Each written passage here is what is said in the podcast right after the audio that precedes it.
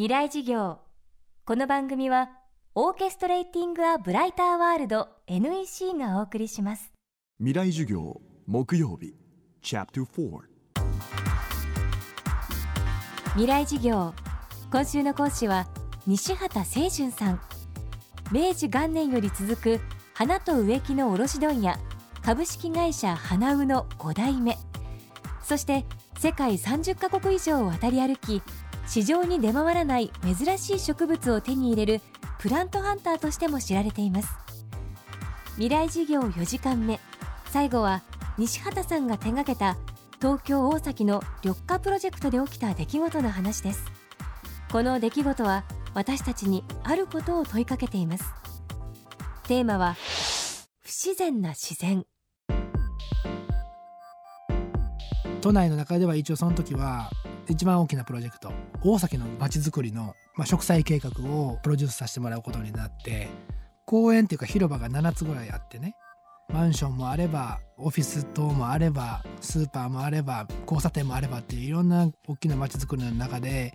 広場の名前だったりコンセプトだったり一本一本の街路樹だったり全部考えたんですけどその中に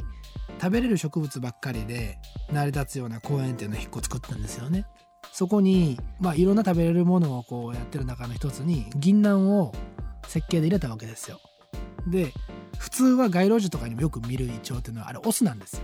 オスは当たり前ですけど実をならさないから街路樹によく使われるんですけど俺はもちろんそこはエディブルパークって食べれる庭なんでメスの方を入れてたわけ設計に。そしたらゼネコンさんとか関係者が「いや先生さんこれ銀杏だったら臭いからちょっと植えるのは良くないんじゃないか」って言うわけですよ。え？みたいな。いや、臭いからって言って、いや、その、エディブルパーク、どこにもないようなエディブルパーク作ろうぜっていうことで、ね、いっぱい実のなるものやりましょうって言って、割には、なんか実が落ちたらタイルが汚れるからとか、もうそんな世界から始まる、そんな会話から。で、銀杏なんかは匂いがとか、挙句の果てには、かぶれちゃう人が稀にいるとか言うんですよ。でね、俺、その時にちょっと結構やばいなと思ったんですよ。あ、こういう人が街の木を決めてるんやなとか、一昔前と本当に当たり前だったようなことがものすごいスペシャルなことに思われてる。それをこん、まああいう大きなプロジェクトになるとそういうリスクを回避するためのチームがあって自分たちはそれを回避するのが正しいって思い込んでしまってるんですよね。すごいなと思って俺からしたらふざけんなと。もっと言ったら僕市町村の仕事いっぱいやってるんですけど今。街路樹計画する時にいややっぱり落ち葉が落ちると住民から苦情が来るから常緑樹にしたいとかねあんま葉っぱ落ちないやつにしたいとかだから剪定いっぱいした方がええねんとか言うんですけどとんでもない話であんなにツンツル点々に街路樹の枝を剪定してる国なんて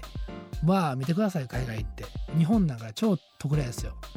そういうような都会の人が上っ面で自然あったらいいねと緑豊かな空間いいねっていうのは分かるんですよ。でそこにマーケットがあるのも分かるんだけど本当に植物と生きるっていうのはどういうことなのかっていうかこういうことなんですよっていうのをやっぱやっていかへんかったらあの本当に緑豊かな国になっていかない。ただやっぱり大切なことはこう人間の中に誰にでも絶対野生っていうのがあって普段はもしかしたら眠ってるのかもしれない。でもやっぱり俺ら人間そのものがね自然から生まれたものなわけでやっぱり忘れちゃいけないとか忘れたらいけないんじゃないかなと思いますよね。で特にいろんな最先端技術とかがこう発達していくこの時代になってあの逆にねそういう有機的な考え方がすごい必要になってくる時代だと思うんです。だから僕みたいにこんな人が月に行ってるような時代にね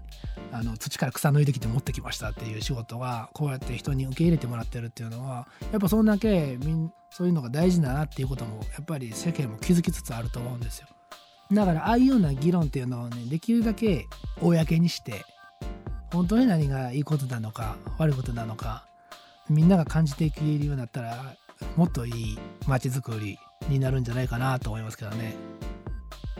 こうして今も世界を飛び回りこれまで誰もやってこなかった道を切り開き続ける西畑さん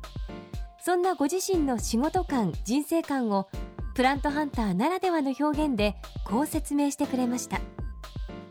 あの草分け的存在ってね、まあ、パイオニアのことをそういうふうに言うんですけどこの言葉って俺結構面白いなと思ってて よくできた言葉やなと思ってるわけですよ。要はこの言葉の設定って草があってそれを分けて入っていくまさにそういうことなんですよ。向こうの先も見えないしゴールはどこなのかもわからないかもしれないし自分どこに向かってんねやろうって右も左も分からなくなってくるわけです。多分新しいジャンルを切り開いてる人って本当にそういうことで誰かが通った道っていうのはね一回でも通ると山でもそうなんですけど獣道みたいなのこうなんとなく分かれてるんです草っていうのは本当にこれ不思議なことでもそうじゃないとこ歩く時ってむっちゃ体力いるんですけどまさに草が自分のことを試してるかのようなやっぱり植物ってのは俺らよりどんどんどんどん先に行ってるんですよ。でどんだけ行こうがやっぱり勝てないものだと思うしそういう意味でね面白い言葉ですよね。西畑さんが世界を旅して手に入れた珍しい植物は各地のイベントなどでも見ることができます。現在は東京銀座のポーラミュージアムアネックスにてウルトラ植物博覧会。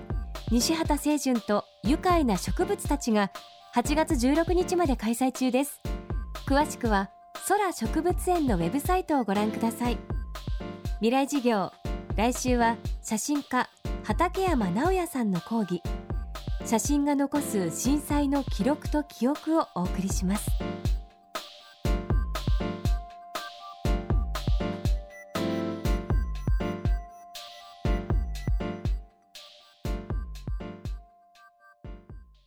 未来事業この番組はオーケストレーティング・ア・ブライター・ワールド NEC がお送りしました。